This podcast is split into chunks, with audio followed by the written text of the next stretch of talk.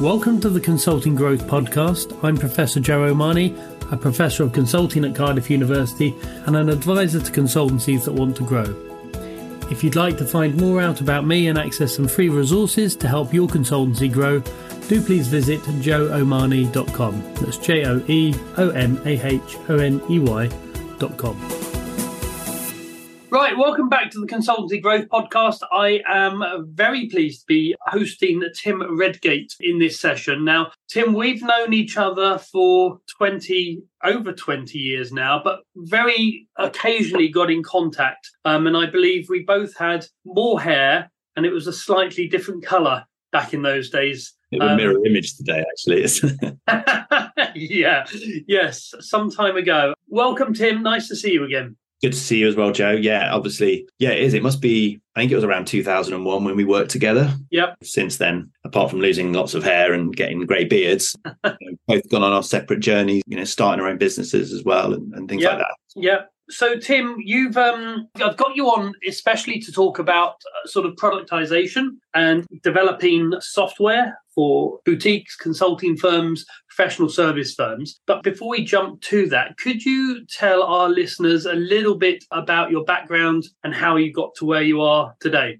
Sure. So after working together as we did at, at Three before it was Three, the, the mobile company, immediately after that, I founded a, a, digital agency. So in the days when it was building flash websites and that sort of thing. And then that very much moved on to business that built lots of apps for mobile when that was the thing that everybody did. And then increasingly became very tech focused through that business. So building a lot of what I'd call sort of custom tech products custom software for large enterprises, startups, and things like that. And really, for the last four years, uh, so post that business, that was about 15 years of that business. And then post that, I've been working as a advisor stroke fractional strategic lead for tech services businesses and tech product companies. So typically working with the end clients of those businesses tend to be often startups or businesses within businesses where they're trying to do something a little bit different that yep. you know the shelf isn't cut cookie cutter so they require that degree of customization and custom engineering really Great, thank you. And I guess the firm that you're most heavily involved with now is Axioned. Um, could you tell us a little bit about what they do and what you do for them? Yeah, so Axioned is a is a tech services business. So we're about 90 people, largely engineering focused. So, you know, of the 90 people, 50 of those are, are engineers, software engineers. So very technically focused. And the reason I spend most of my time on that business really is that it very much is the the delivery side of the strategy so if we're talking to an end client about how they might take an idea to market and either create a new business or create a new yep. their business Axioned is very much about and hence the name action it's about putting that into action and creating the thing so beyond the strategy Okay, let's dive in a little bit to, I guess, what the listeners are going to be most interested in, which is around the sort of productization of people services, you know, people knowledge and that side of things. Now, before we get into how and what and why, I'd like to think a little bit strategically about it and get your view on this because a lot of consultancy or boutique owners, agency owners look at with great envy the margins and the valuations of SaaS companies. And they think, well, you know, I should be doing SaaS. Now, I also know a lot of SaaS owners who look at consultancies and, and think I could do with that predictable cash heavy revenue coming in and I could do without these big investors jumping on my back every time I want to make a decision. So consultancies and other firms are thinking and there's been a lot of this in the last 10 years at the price of software development and no code, low code has happened. But it's a very difficult balance to get right strategically sometimes, you know, unless you're doing just sort of a, because software is a very different thing to people. I'm guessing strategically, the question I'd like to ask is strategically, how should the senior decision makers who are primarily focused on people and client relationships and trust and all the people things that make consultancies work, how should they think about tech as a potential investment that they might make alongside all the other potential investments that they might make, including hiring more people? There's obviously a few different lenses. So I've personally been in that situation where I had a very people-led business. It was they were engineers, but effectively were you know you're selling their time and uh, mm. just to end clients, and had that similar dilemma of it was a boutique business. So we were 20 people, you know, had some big clients and it was a nice, predictable in lots of ways, but we knew that yep. the multi never going to be exciting as a sort of service based cool. business. So had it in our heads that we would spin out and we wanted to create a tech product. So that was a strategic decision based on exit. If that's the end goal and, and that's the sort of bet that you're going to make, then that's the lens through which you view it, and therefore you're looking yeah. more as tech investment as a as a potential exit vehicle. But I think ultimately the thing that I see, obviously in consultancies, we see it in agents, specialist agencies. There's subject matter expertise that exists within those businesses. Usually, the start point of the product idea. It's like I do this. I know this subject intimately and know it to great level of detail and can spot an opportunity to productize. So that's yep. one obvious space where the strategy would say, well, do we have enough knowledge? Have we got enough of a gauge of the market and enough of a yep. gauge whether this thing that we know is needed widely? Sure. Then clearly an opportunity but there's also, I think, again, in a people-led business, and I've worked on, on, on this with an HR consultancy actually over the last couple of years, where they had a process and a product in terms of it was a methodology and a framework through which mm. they go and, and consult on company culture, basically. And in that situation, the initial driver for productizing was really labor intensive. They were going out and having to do, you know, face to face interviews across large businesses. They were yep. gathering it together through a range of survey monkey surveys, pulling it all into spreadsheets, number crunching what they were finding, and then putting together these big, long PowerPoint driven reports to go and mm. then back to the client. And so there was just a, an obvious advantage to productizing aspects of that and automating sure. aspects well, we don't need to go and have all those face to face interviews. We'll have the yeah. ones that matter and we'll align our consultants with the high value strategic thinking. But all of that number crunching, all of that data gathering, all of that visualization of data is the stuff that can be done instantly on in using tech. So there's, I think, you know, you can view it through both lenses. And in terms of one is do more with less. Yeah. Yeah. More number of people. And therefore it's just an efficiency. Yeah. Uh, and then the other is there's a potential for a product that will have a life of its own or will have its own value. Yeah. Yeah. And then, sort of in between that, I suppose, with the extreme being, okay, we spin it out as a separate business, which interestingly, that HR consultancy did do. Yeah. um, you go that to the full extent of, okay, this is a SaaS platform, we're going to sell it and, to companies and, and hopefully one day exit uh, versus the, the, sort of the efficiency end. And then in the middle of that, I guess you've got, yes, efficiency and technology, but then the proprietary nature of the technology you might build is also about going, does it make us more sticky with our clients? So by yeah. having a tool and that system, is it just another value value add on top of our traditional business that says actually this makes us sticky. It means that they're not going to necessarily go to another consultancy because mm. on top of the knowledge and the people that work with day to day, we've got this added value through yep. the tech. Yes, yeah. I mean, it's I'm putting myself in the position of a um of a say a boutique owner, fifty to hundred people, and we're doing okay. We've got 22% margin, got reasonable growth, but I'm looking at these opportunities. One thing I have seen a lot as in an advisory position is decision or seniors leaders will start up a IT project or a SaaS project or some form of productization project, but they won't give it attention or investment it deserves. And so it's kind of just done as another thing alongside their day to day work and they will get a lot of their internal people working on it sometimes and it won't be a priority. It's not driven. And my advice on this and i'd love to know what you think what, what, your view would be but my advice on this has always been to treat it treat it as almost a separate investment. So whatever money whatever profit you take as leaders in the firm almost treat it as if someone had come up to you in the street and said, Look, I've got this really sound investment idea. I've got a lot of internal knowledge. How about putting some money into this? And so you've almost got a separation, both sometimes physically of where the work is occurring, but also psychologically. It's an investment project that needs to be run with specialists and thought about as something separate rather than something that's done alongside day work because I've just certainly I've seen it go wrong a lot of times. What are your insights or feelings on how to think about these types of projects?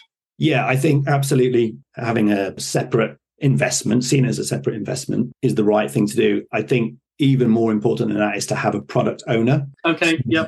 Business who it's their baby. And and yep. I think I've seen that work with clients. I saw it work in our own in our own instance. We had somebody that had come up with the idea and we effectively backed it Yep. So then you've got the investment, you carve out a team ideally, and you you Yep. make it priority and, and you make that their day job. Yep. And then you've got this product owner that's got not only the time and the investment, but Yep. they've also passion and the, the fire in their belly to do it. So it's not seen as a peripheral secondary thing. It's like going, you run with this. I would say that's what I've seen work.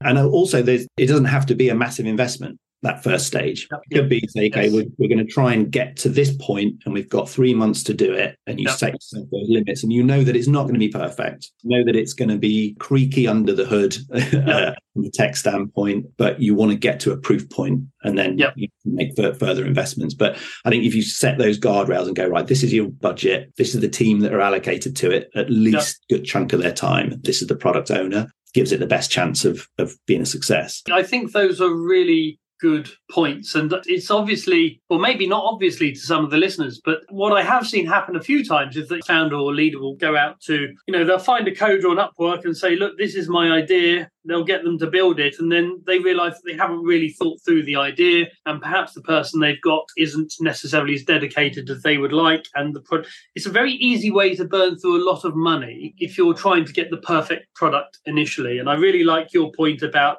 going for a beta or an alpha before you launch anything. I think that sort of that build it and they will come approach is is expensive yes. And it's risk much higher risk. We tried to launch so from within my own agency, we tried to launch a few products over the years because we'd got it in our heads that we were going to do Yep. this. I was talking to someone about this the other day. So what started out as just being right, we need some ideas from within the business and we wanted to find that owner or we just knew that you know within our team there'd be more knowledge than just uh, us as the sort of directors going Yep. strategically think about it so we'd had a few false starts with things that we'd built that we thought would get traction and the thing that ultimately did work and we took it out to market and did it was very successful when it went to market was it was a video personalization platform and we effectively built very, very early alpha version of this technology, almost to the point where we called it more of a feasibility study. It was a technical feasibility. Can we do this thing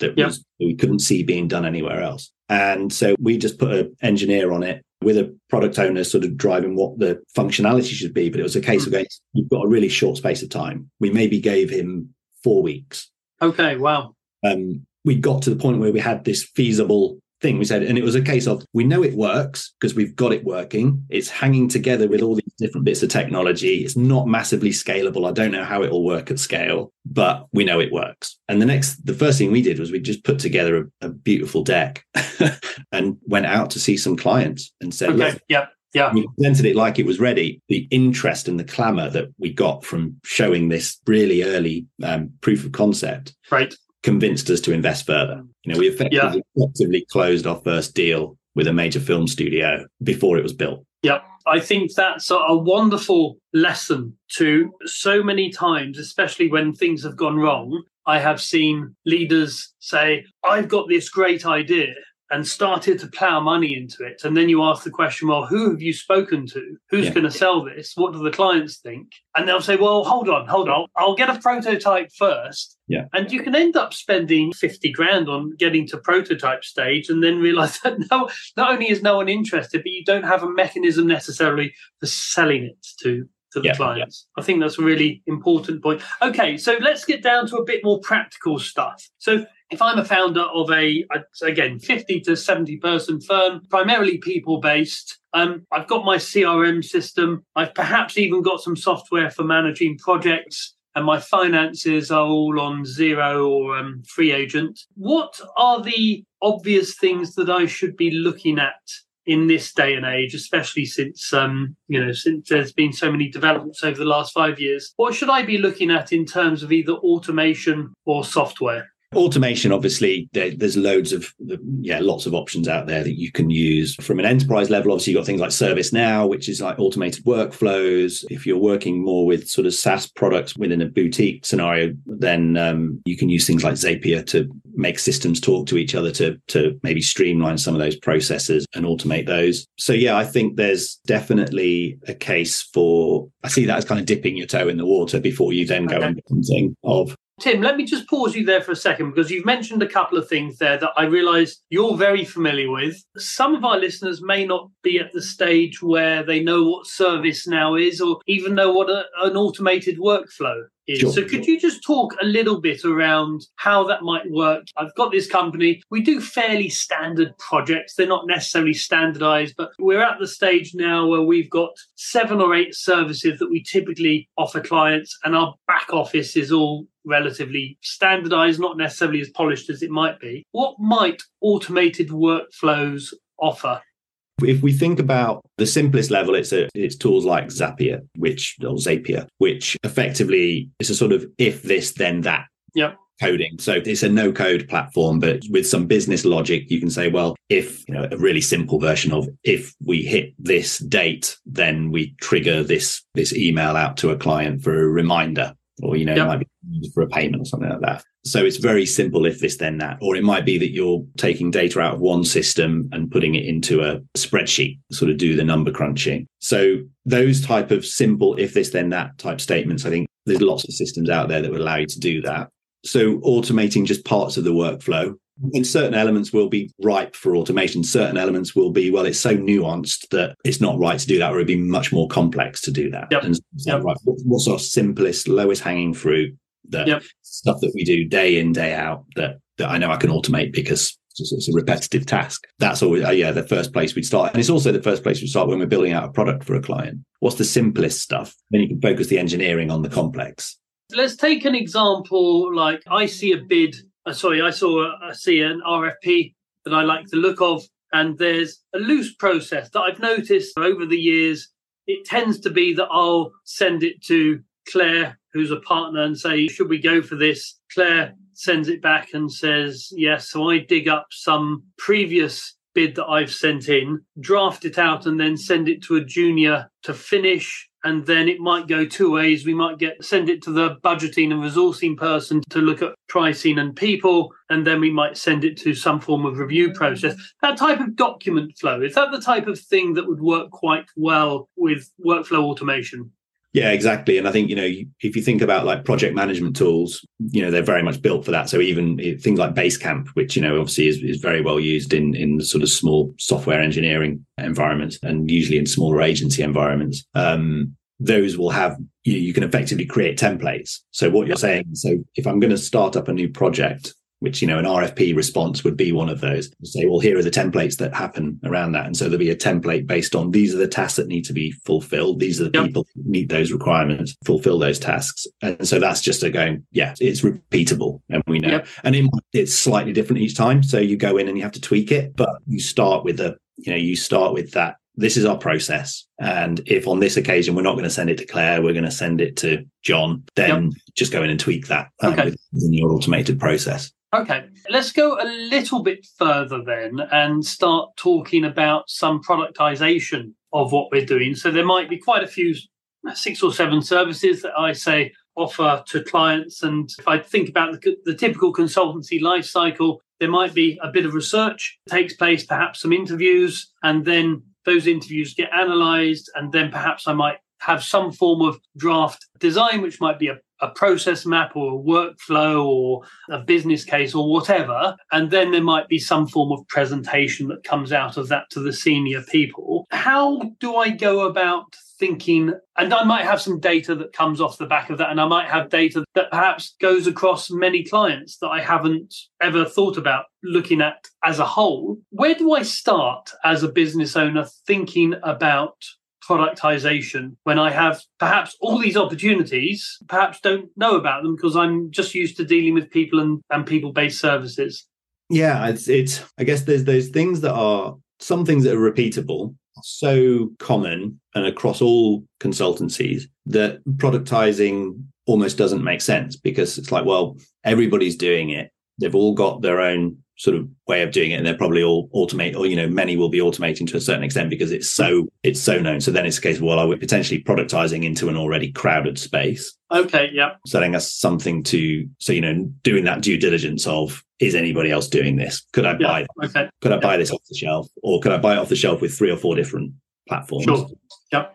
that's always the first place to look. And even when you're productizing, because sometimes it could be a case that the product itself could be the way in which you pull together multiple services and sure. Yeah. So yeah, you almost kind of have to break it down into its atomic parts. Yeah. And going through the multi-stage process, some of which is data gathering, some of which is data presentation, some of which is recommendations. And so, yeah, I think it's a case of can I can I automate part of that journey, yep. which at worst makes me more efficient, at best gives me a, an angle for a product. I'm trying to think of a good example because it's we've worked with a, a media agency in creating a platform that was very much based on predictions. So it's it's you know if you're about to go and spend money on a media campaign, it's like how do we predict where that campaign's going, and it'll be based on okay. things that happen historically. We'll give you a sense of which direction it's going. You know, are things going off track, on track? Are we doing yeah, better? Okay. And that is a you know the data that you get historically is all there, yep. but it's in different places. So you may be looking in different places for that information. Yep. As a human going in and actually looking at that, by spending some time doing that, you can get a sense of okay, I can see this is going off track because cost per acquisition is going up. But then where that's going to go and and how you predict that with any degree of confidence will come down to some sort of algorithmic analysis. So say, okay, most likely to stay in this, the further out it goes, you know, you're the less likelihood it's going to happen. But um, so from that scenario, you again, you can imagine how using multiple systems you could get to that point of finding finding out how a campaign is doing. And in that particular scenario, the, the advice that we gave to that client when they first came to us with the idea was go away and do this on a spreadsheet. And there was you could piece together different systems. There was a, a way to get data out in a sort of aggregated fashion through a third party service provider. It was, you know, it was relatively expensive, but not as expensive as building something yourself. So it's like yep. to pay them three months worth of license fee to learn, then you know it's, it's only cost you a thousand dollars versus tens of thousands of dollars. Sure. You can start to see how a product would develop out of that because you're you're still doing the heavy lifting. You're still having to interact with it. It's not automated. It's not truly automated, but it is elements of the journey are automated. So your data gathering becomes automated. So yeah, I think that's the first place to look is what things can we do now today and as you were talking, a lot of what you were saying made me think about reporting. So obviously, in a large professional service firm, you kind of have a, a, cadence of reporting, and there's data coming from lots of different sources. But if you're in a boutique, and I've seen, you know, I see this very, very often. In fact, you know, a lot of boutiques will have a spreadsheet here. They'll have a PDF coming from somewhere else. They'll have um, a semi-automated system that's generating some form of data, and the seniors spend a lot of time getting this data together, putting it in the right format, and then presenting it to the board. And the board might come back and say, well, actually, I want a bit more detail on this. What types of solutions are available there for the busy partner that has or CEO that has responsibility for getting all this data from different places and presenting it relatively coherently to a board?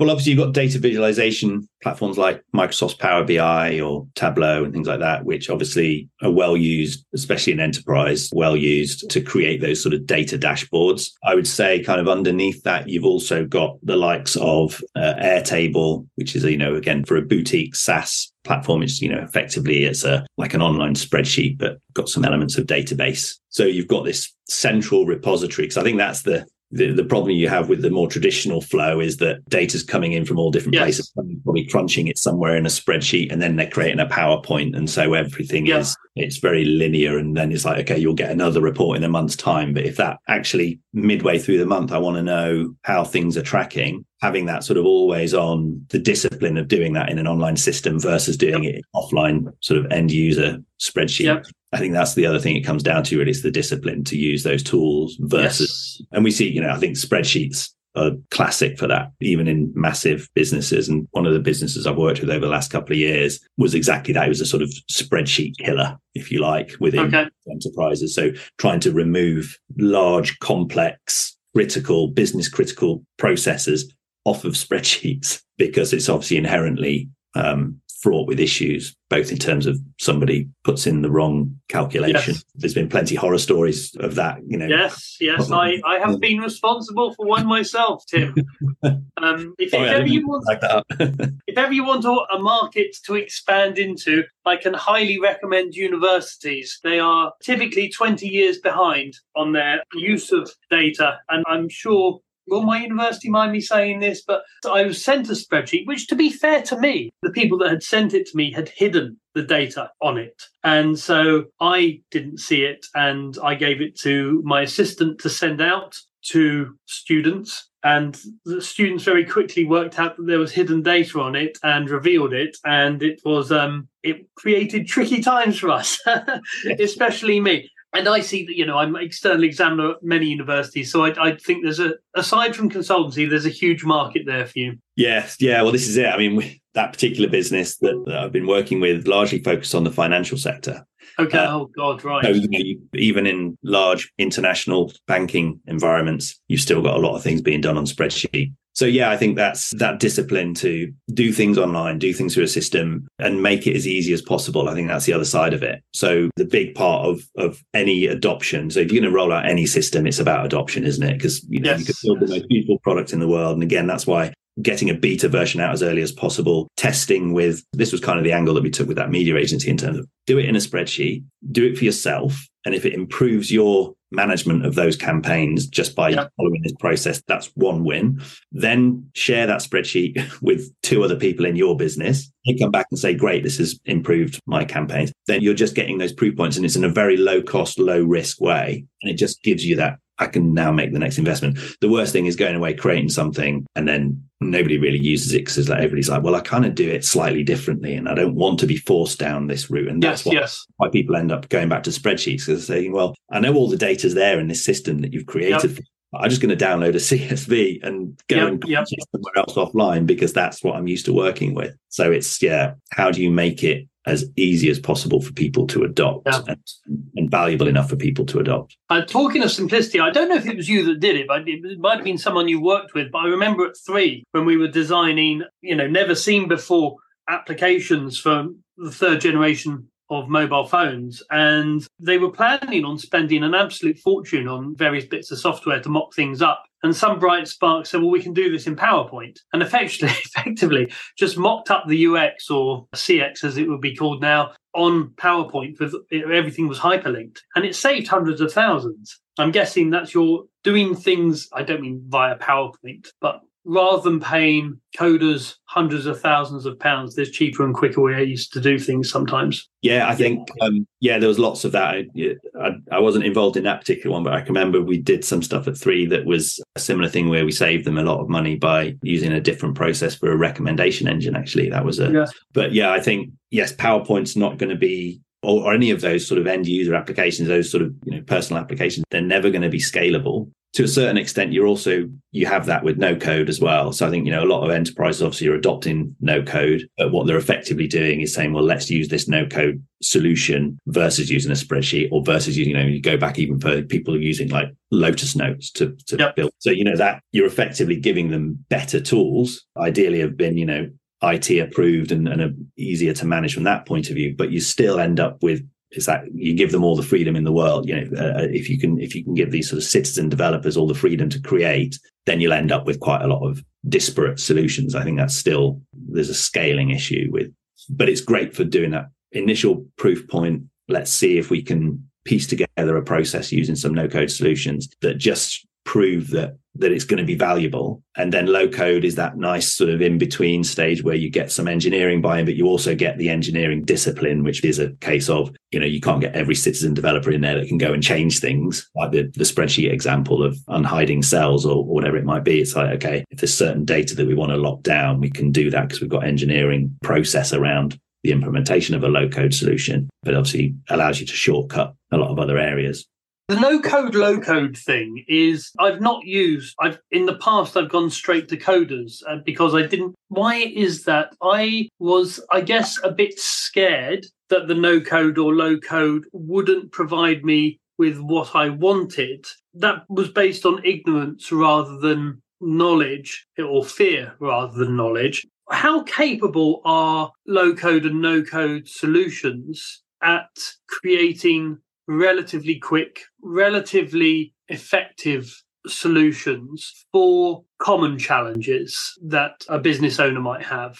I think absolutely. I think a no code solution in the hands of somebody that is knows how to use it and is confident. Okay. We often talk about the spreadsheet jockey, and it, often it, it's yep. it's the same it's the, it's the same process really in terms of oftentimes and when you know when we're working in those sort of banking environments and you go in and you'd find some spreadsheet that was the, effectively it was a system spreadsheet as a system. It'd been created typically by a, an external consultant because they'd come in with all the knowledge, knew mm. how to knew how to create all the macros and, and, and create this kind of amazing spreadsheet. But then they exit the building and nobody mm. knows how to change it. And yes. scared to death to change it because they're going, well, this crucial process over here hangs off it. I see no code in a similar vein in terms of the right person with the right understands the business process, understands how to use the tools to create that and automate that to a certain extent, can do that. But again, the knowledge tends to be held within quite small, singular I think it's it's the same with things like you see it with AI that ultimately the best use of AI is when the person that's prompting it knows what they're doing. So I think the same sort of applies really for no code that yeah, you really need somebody in there that knows how it works, how to get the most out of it, but they don't have to be technical. They don't have to get into the code. Yeah. I guess I've seen I've seen the whole range. So I've seen companies that started off as consultancies and are now SaaS firms. So they realized halfway through the process they've got their, their real asset was their data. And so they flipped completely to, in effect, offering data initially with them as the interface between the clients, but eventually as self serve. So kind of flip the company. That to me seems quite rare. I've seen two instances of it over the last five years. What I see more common is, as you started off with, is consultancies seeing they're doing the same things again and looking for a solution for that. I think a lot of consultancies are looking over their shoulder at competitors who are productizing what they're doing and thereby sa- saving costs and sometimes improving quality, sometimes offering clients capabilities that they might, might not have. And I think part of this mix is AI, and you brought it up. I'm obviously very interested in it at the moment. Um, how does AI fit into this mix? Um, as it seems, from my perspective, I'm seeing a lot of firms using it for tasks, not strategically, not systemically, but to be a consultant who's doing a workshop, they'll think, well, what can it come, what can AI come up with, or finish this blog post, or finish this report? I haven't seen many use cases, or I have seen two or three, but I haven't seen many use cases where it's sort of more of a strategic investment by the firm. What are you seeing on your side? I think that sort of parallel pathing with AI is I'm seeing a lot. So as you say, you know, helping with tasks, it's I'm doing this thing anyway. It's going to work faster if I've got AI yep. doing elements of it. You know, we use it within our teams at Action. The engineering team have been using it for a long time, so sort of completing some of the coding and or you know suggesting what the what the code should be for a certain for a certain interaction and things like that. Mm-hmm. Senior engineer gets it, uses it, knows when it's made a mistake and fixes it. Junior engineers, it's dangerous. It's a dangerous thing because they don't spot the, they're not experienced enough to spot. And things like testing and QA, that obviously is setting up automated tests of websites and apps and things like that. Then it's really good at writing test scripts. And AI is great at that because it's hmm. fairly uh, repeatable stuff. So yeah, I think that's I think everybody should be using it. You know, I'm, I'm mm. saying my kids at school, you know, doing GCSEs and A levels, you've got to do it. You've got to use mm. it you know, you can get left behind. And, and, and although it's sort of frowned upon, obviously, from the point of view of education, I'm like, you need to know your subject, mm. but you still need to learn what you're supposed to be doing, yeah. but get it to write your first draft. Get it to, if you're revising, get it to write your flashcards, um, yeah. things like that, because it's just a, it's a, um, it's a time saver. In terms of more, a lot of the businesses that we work with and I work with are very much, you know, it's process driven, you know, building out systems to support a process. So AI again because everybody wants to know. It's the question everybody's asking and saying yes. I, I spoke to someone yesterday. It's like the and finally question on every call I go on to. It's like, you know, the final story yes. news round, you know, everybody's like, and finally, what are you doing with AI? If I'm speaking yeah, to a yeah. client, I'm speaking to a potential client. And I would say that you need to be looking at it from the point of view of, yes, if you're working with lots of data, then start looking at how AI interprets that and but run it in parallel. You don't necessarily need to integrate it fully into the system yet. And we're doing that with a couple of clients at the moment where we are taking data sets that they're working with, running them through some language models to maybe analyze some analyze text for, for context and information And we might create something like a what you call like an AI workbench. So it's an area where they can go in and actually analyze what's happening and spot where it's gone wrong and maybe tell it where it's gone wrong. So that's like saying, well, you can expose your data to these systems And I think that's going to become even more prevalent because there's been obviously a concern about exposing data to them because of the privacy. But that's now being solved. So OpenAI have now announced this sort of, they're called uh, GPTs, private versions of ChatGPT. So yes. they can have it in house, which I think is really the right thing to do because mm. you can in banking and pharmaceuticals and what anything where you you know you've got secretive secret content and or highly sensitive content. So I think you are going to see it being used more and more. So I would just say to yeah anybody that's in any industry, quite frankly, yeah, yes, I agree, should be running it in parallel and seeing how it how it performs and how it can improve your own workflows and or your own productivity. Yeah. And I think it's incredibly powerful. I, as a sort of anecdotally, a good friend who's a child psychologist, quite high up in what she does and often speaks at conferences and, and things like that about the subject matter that she's expert in. And we were at a dinner party recently and, and she was sort of asking about AI and chat GPT and mentioned that she'd got a big conference coming up and she'd got to write 30 minute presentation. She said, you know, so she's always saying it's always the hardest thing is sitting down and getting that first draft. She goes, I just need to, you know, be disciplined and clear a Sunday afternoon and I'll go and lock myself in my study and do it. And we flippantly over the dinner table said, you know, why don't you, what's the subject? And she sort of read out this log, and set out this long, complicated subject, plugged it into ChatGPT, and she was just blown away. You know, and this mm. is very top of her game, was blown away by the first draft that it came back with. And she was like, that's probably saved me four hours. It's incredibly, whether it's quite the, the Elon Musk sort of state of killing us all off and chasing us up trees and things. I think, you know, that's, I'm probably more on the side of it should make us more efficient, more effective, and hopefully give us more time for doing the things we enjoy versus um, doing the things that take up time that don't necessarily need to. Yeah, I think that's my only my main advice is yeah, just you've got to work with it and see how it applies. Yeah, I think there's a lot to be said for experimentation, isn't there? And I know experimentation takes time, but there's a lot that can be done with AI just simply by practicing prompts. You know, put put one prompt in. If that doesn't work, add something, take something out keep playing with it till you're happy and especially now the context windows are so huge that you can actually you can provide very detailed prompts and lots of resources especially with these um, gpts which is an awful name by the way yeah. Yeah. Um, but these personal bots that we can create now I'm guessing it's going. I think to- controls as well. That the, the, interesting thing about that is the control of the data set that goes in. So if you, I'm, I'm, speaking to another business actually in the education space. So this would be interesting from a university point of view. So mm. as an assistant to students, it could be that actually there's yes there's a, a, vast array of information that they could draw upon whether it's about things to do locally access to certain things through the university, things to do with their subject. You could control the data set that informs that bot. That means that, you know, they can ask it anything. It, it reduce, it means they don't have to go trawling through document after document to find yep. I think that's the thing that again is really powerful. That if you can say, well, actually, within this context, need to know this information. And I don't want to be because the problem with it being totally open is the hallucinations, things that didn't happen, and because it sort of you know creates a story based on information it's found here, and saying, well, this is the most likely outcome, or I'll tell you that, but actually that isn't the real truth. So I think you know the the control that that will come with it in terms of you know both in terms of how it needs to be controlled and needs mm. to, from a governmental and just societal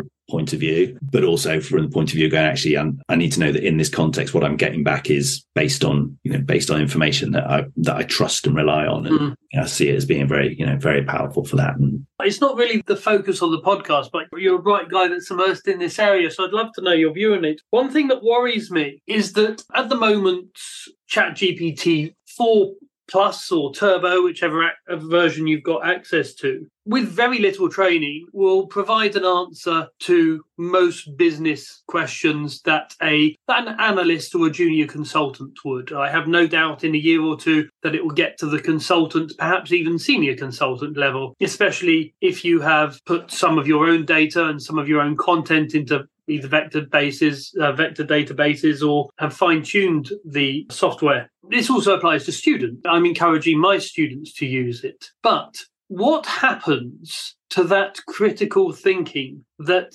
allows you to know whether or not something is wrong or could be improved or it's got the wrong end of the stick. I'm thinking, you know, it'd be so easy now for a junior consultant to save themselves a day a week by plugging stuff in, content comes out, great, present it. As ChatGPT 4 becomes GPT 5, 6, 7, whatever, it gets better and better. And in five years' time, perhaps you've got a, a senior consultant or even a principal consultant who, or a student at the university, who has produced very good stuff and the clients are reasonably happy with it, but hasn't ever had to write a report themselves or never had to write an essay from beginning to end. And therefore, maybe I'm just sounding old, therefore, can't spot weaknesses and haven't got that level of critical thinking. I don't know. Yeah, it's um because part of me, I think you know, for those sort of junior level roles, and and certainly you look at junior lawyers, uh, you know, mm. that's you just mm. think there's a, and I think you know, it's, it's it's been widely reported. You know, when you look at the sort of jobs that are most at threat, lawyers is pretty close to the top of the list on research and finding precedents, and that can be done by AI in seconds. So yeah, again, going back to my kids, you know, you worry about what the future is for them and how they form their careers, whichever way they go. I'm, I'm trying to hmm. encourage them to go into the creative industries for that reason. But I think consultancies and, and you know similar to the work that I do I, maybe I'm just being blinkered to it and, and trying to sort of convince myself that I'm going to be useful in five years time. But I think it's still a people business. It's still about there's the nuance of conversation that happens between humans. I was again I was speaking to an education business yesterday who works with they do like careers advice within schools and and, and that's part of what they do. But you know they were saying obviously somebody can go and plug in information you know a child can go to chat gpt and, and get careers advice i said yeah but it's not about the advice really it's about the ability of the advisor to extract the information from that child yeah.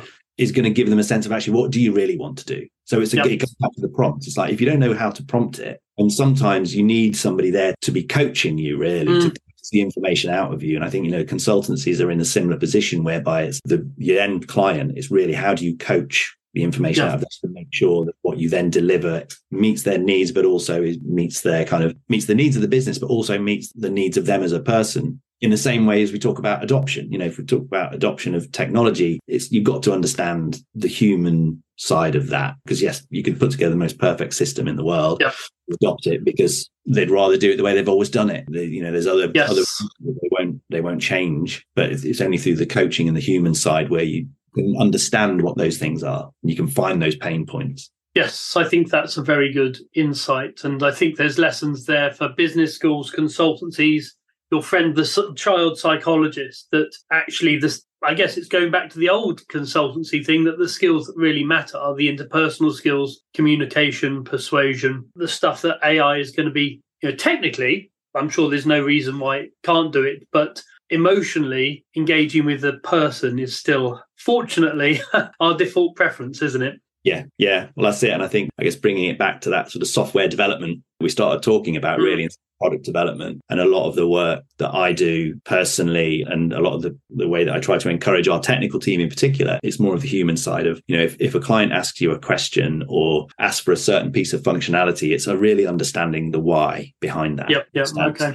Is that really what you're asking for? If you're making a technical decision or you're making a, a, request around a certain piece of functionality, you've got to understand the motivation for that because it might be that they don't have enough knowledge about the technology to ask yep. for the right and it might be that actually when you boil it down and get to the root cause of why they've asked for it it could be something totally different and so there's yeah the the, the human side is i think you know is is right for everybody you know and software engineers are probably that classic of being they'll deal with what's in front of them they can deal with a problem and they'll they'll work in the code and maybe not so much on the human side and when you find the ones that that can span that then they typically are the ones that rise to the sort of cto levels yeah, thank you, Tim. How can listeners find out more about you and Axioned? Well, Axioned is yeah, Action spelt with an X, so it's A X I O N E D. Uh, so yeah, obviously there's a website and me um, linkedin. I'm not a massive social media user so i've not got an active twitter feed or anything like that x feed should i say. And but yeah you find me on, link,